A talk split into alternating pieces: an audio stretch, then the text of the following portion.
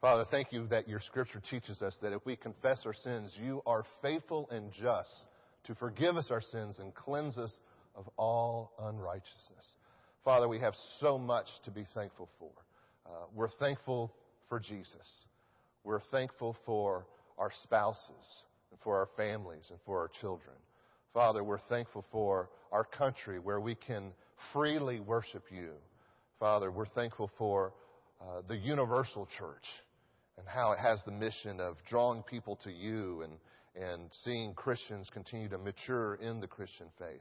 Father, we're thankful for this specific church, and we pray that this specific church would continue to have a ministry impact both within this immediate community, uh, within the region, and, and throughout the world. Father, we're thankful for those who've had health issues and for healing. Father, we're thankful for wisdom from our medical providers. Uh, Father, we're just thankful for so many things, and we're thankful for all the things that the individual members of this congregation mentioned that they were thankful for. And Father, as we continue to tarry on this side of heaven, we, we struggle, and we're thankful that you're a God who knows what we need before it even comes to our mind and our hearts. Uh, Father, for our friends and loved ones who are facing various health situations, uh, we pray for healing. And we praise you for the reality of one day when we're glorified, we will all be healed with a capital H. Uh, Father, we pray for um, our leaders, both uh, civilian and military and, and pastoral business leaders. Father, we pray for wisdom.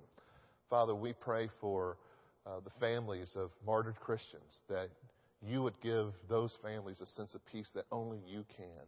Father, we pray that as a church we would wake up and that we would push back the effects of the fall, especially the effects of radical uh, Muslims. Uh, Father, let us be agents of change with grace and mercy, uh, but let us not shy away from representing you in every aspect of this world. Father, for any prayer requests that I've forgotten uh, or for any unspoken requests, we praise you that you know those requests. Father, thank you for this time. And we pray this in Jesus' name and for his sake and for his glory. Amen. Church family, as we continue to worship, at this time we're going to jump into Scripture and we're going to look at Matthew chapter 6, verses 25 through 34. Matthew chapter 6, verses 25 through 34. This scripture was written by God through the apostle Matthew, and it's a snippet of Jesus' famous Sermon of the Mount. And it's very relevant for you and I because it shares with us one, here are the pitfalls we fall into, and two, here's what we should be focusing on. Matthew chapter 6, verses 25 through 34. Hear the words of God. Therefore, I tell you, do not be anxious about your life, what you will eat or what you will drink, nor about your body, what you will put on. Is not life more than food and the body more than clothing? And look at the birds of the air. They neither sow nor reap nor gather into barns, and yet your heavenly Father feeds them. Are you not more value than they? And which of you, by being anxious, can add a single hour to a span of life? And why are you anxious about clothing? Consider the lilies of the field, how they grow. They neither toil nor spin. Yet I tell you, even Solomon in all of his glory was not arrayed like one of these. But if God so clothes the grass of the field, which is today is alive and tomorrow is thrown into the oven, will he not much more clothe you, O ye of little faith? Therefore, do not be anxious, saying, What shall we eat, or what shall we drink, or what shall we wear? For the Gentiles seek after these things, and your heavenly Father knows that you need them. But this verse is key. But seek first the kingdom of God and his righteousness, and all these things will be added to you. Therefore, do not be anxious about tomorrow, for tomorrow will be anxious for itself. Sufficient for the day is its own trouble. Let's pray. Father God, as we come now continuing to worship by diving into your word, I pray that you would protect me from preaching anything that is not your truth. We come here to be further changed by your word to become more like Jesus. And we pray this in Jesus' name. Amen. I have a major problem, and that is I am now middle aged. And here's why it's a major problem for me. When I was young, I was clueless on so many things, and that ignorance was bliss. Now that I'm middle aged and have the life experience, when anything happens, I think through, the Army used to call it the second, third orders of effects, but now the doctrine has changed. It's the cascading effects. I think not about that situation, but about what this could happen and this could happen and what if this happens. And I become a nervous wreck. There's a lot of things I don't miss about being young, but ignorance truly was bliss. And I find myself now more anxious. I worry more. I worry about things I control, and I worry about a lot of things that I can't control at all. The main point of this sermon that I need to hear, and I, knowing that you're human, I know you need to hear it too, is this. Because of God's loving care, we must not be anxious about life. Let me repeat that. Because of God's loving care, we must not be anxious about life. And we're going to look at three things. I don't know why sermons are always three points, but it is what it is. We're going to look at the problems of anxiety. We're going to look at the symptoms of anxiety.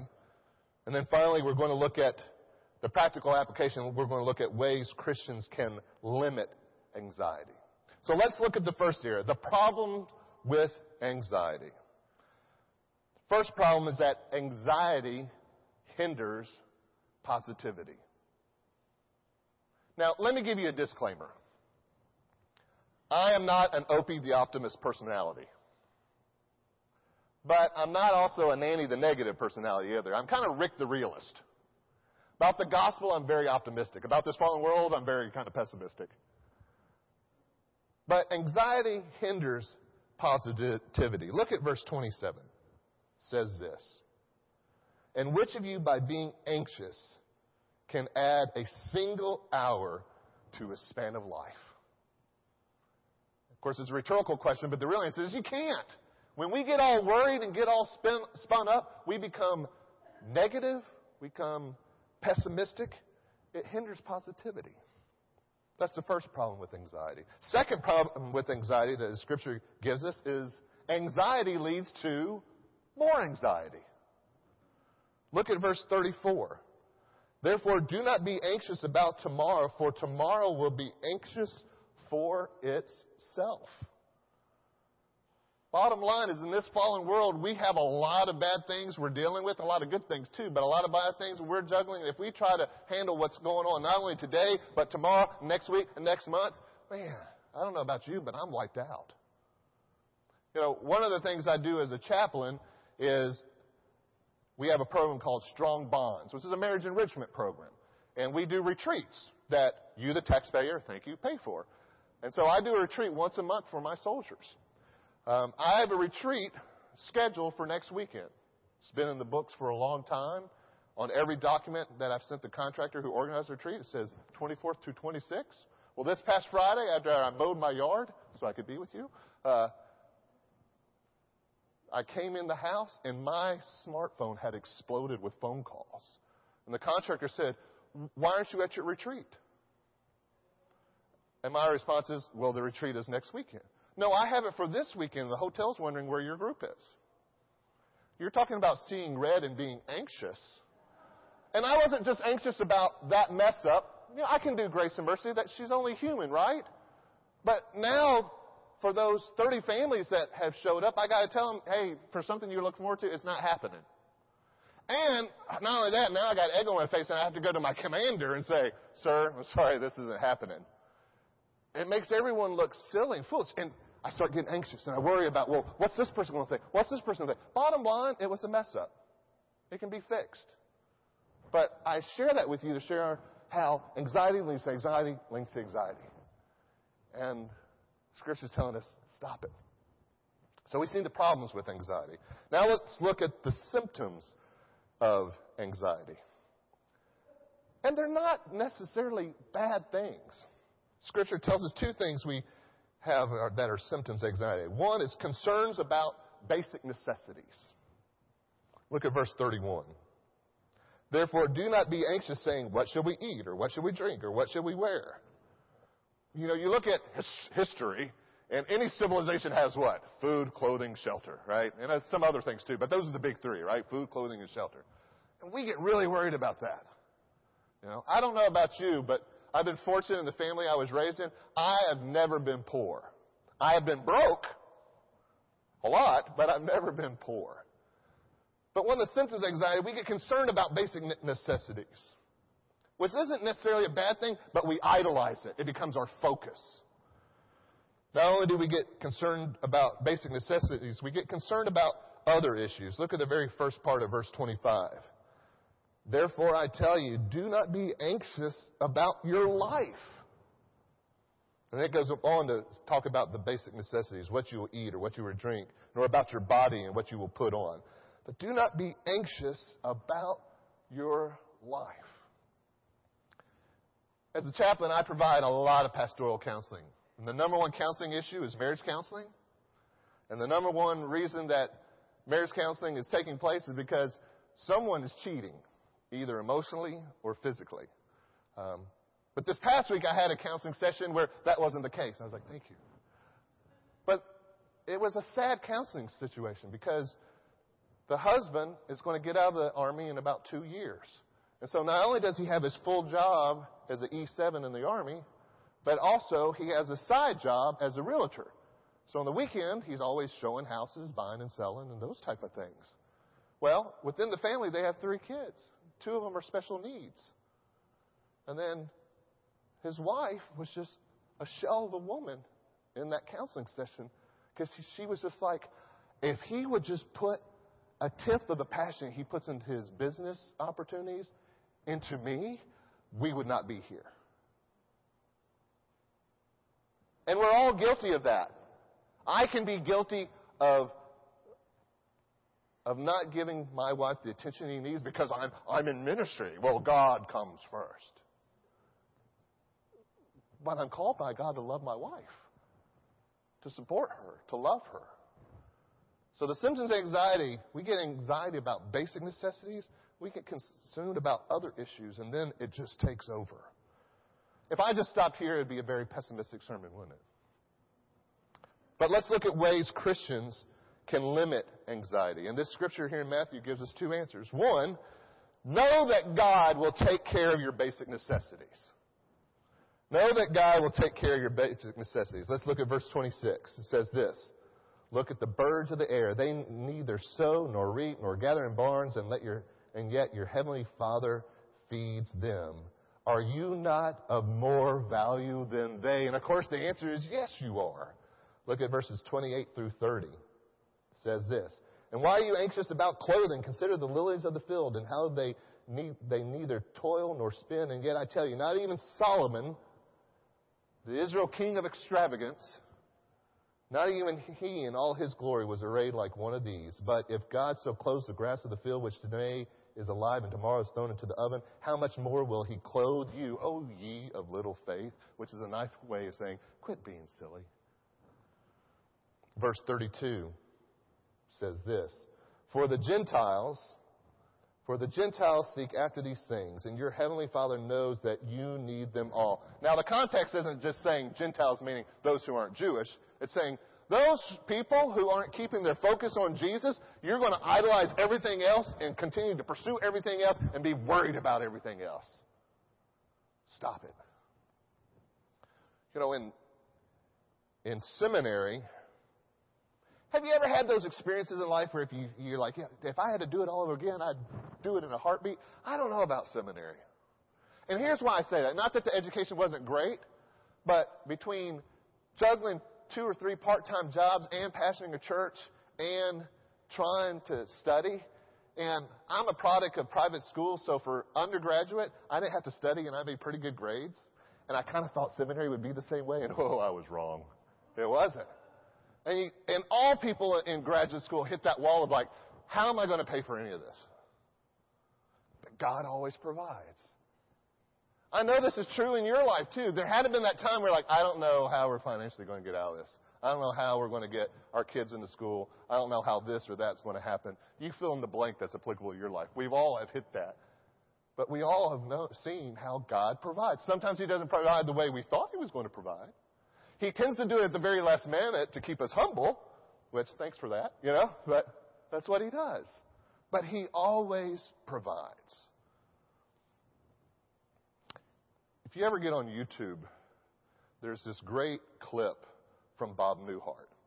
And Bob Newhart is doing a counseling session. Uh, and this person comes in with all her problems. And he's like, okay, okay, you just pay me $5. Here's my answer.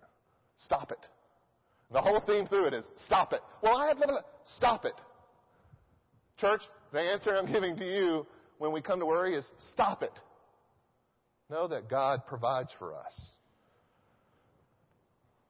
What's another way we can limit anxiety? And this is the most important. Have and live from a kingdom perspective. Have and live from a kingdom perspective. Look at verse 33. But seek first the kingdom of God and His righteousness, and all these things will be added to you. Seek first the kingdom of God and His righteousness. I've done a sermon title before, Keep the Main Thing the Main Thing. Or actually, it was longer than that. The main thing is to keep the main thing the main thing. Keep Jesus the main thing. This is a beautiful church. For all eternity, it's going to go away. Lake Oconee is beautiful. I love coming up here. It's all going to go away. Your retirement house or your house you have, it's really nice. Driven around, I've seen them. It's all going to go away. It's all about Jesus. The main thing is to keep the main thing the main thing. Have that kingdom perspective. Focus on Him. And when you have that kingdom perspective, if you're going through cancer or brain surgery or a disobedient child or you're broke, you know it's what? It's temporary. When I was a freshman in college, my mom got a benign tumor on her brainstem. They went in there, the surgeons. It was supposed to be one of those 45 minute surgery, and then she comes out and then she's fine. Suffered a stroke in the surgery. The surgery had two teams. She was in surgery over 24 hours. They had to take a break in it. In the middle of it, she suffered a stroke. She was handicapped for four years until the tumor came back and killed her. You go, oh, and I understand why. But she's face to face with Jesus. That's the ultimate healing. Right? So there's joy there. We lose that fact. It's like, well, look what I'm going through. And I'm not trying to take away what you're going through is painful, because it is. But we all got in that in the cards with for all of us. Because we live in a sinful, fallen world. It's not perfect, but it will be when Jesus comes back. Due to being in a bunch of burn pits in Iraq, my lungs don't work the way they used to. I have COPD at 44 years old. But you know what? One day when I'm standing face to face with Jesus, my body's going to be 100% healed, and so is yours. That's the good news. That's a kingdom perspective. Have that kingdom perspective. Friends, this morning we've seen because of God's love and care, we must not be anxious about this life. I'm not saying so don't worry at all and just be naively, yay, it's all leprechauns and rainbows. That's not true. But we must not be anxious about that life. We've seen the problems anxiety. It hinders positivity. Anxiety leads to more anxiety. The symptoms of anxiety, we get concerned about our basic necessities, and then it just avalanches, and we get concerned about everything.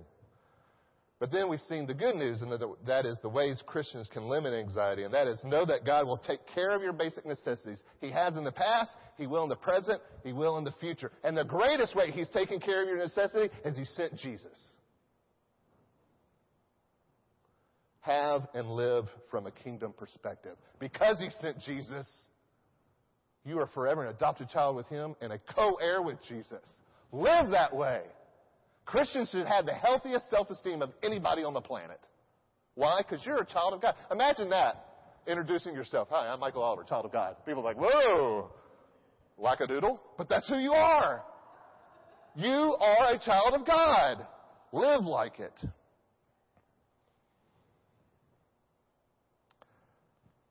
This church, like all churches, has been blessed in a lot of ways. You have a building that's paid for. That's a huge blessing. You got a sweet congregation that I always enjoy coming here. That's a huge blessing. You live in a great place of Georgia. It's a huge blessing. You know, but I know you've had also your share of turmoils like all churches do. You know, leadership comes and goes. That's hard. You know, you want stability. Be patient in this process. Know that God's going to take care. Know that God is going to provide the right person to become your senior pastor. That's going to happen. But He's going to do it on His timetable, not yours. So, search committee, be patient. Be patient. He will take care of this church just like He has taken care of you. Let's pray. Father, as we live in this sinful, fallen world, we have so much that we can be just frustrated about and worry about, and we become anxious people. But we pray that we will truly apply this text here in Matthew to our lives and realize that you're in control. You've taken care of the huge issues and the small issues of our lives. So let us to be people who are not anxious, but to be people who are people of peace. Peace rooted in the gospel. And we pray this in Jesus' name. Amen.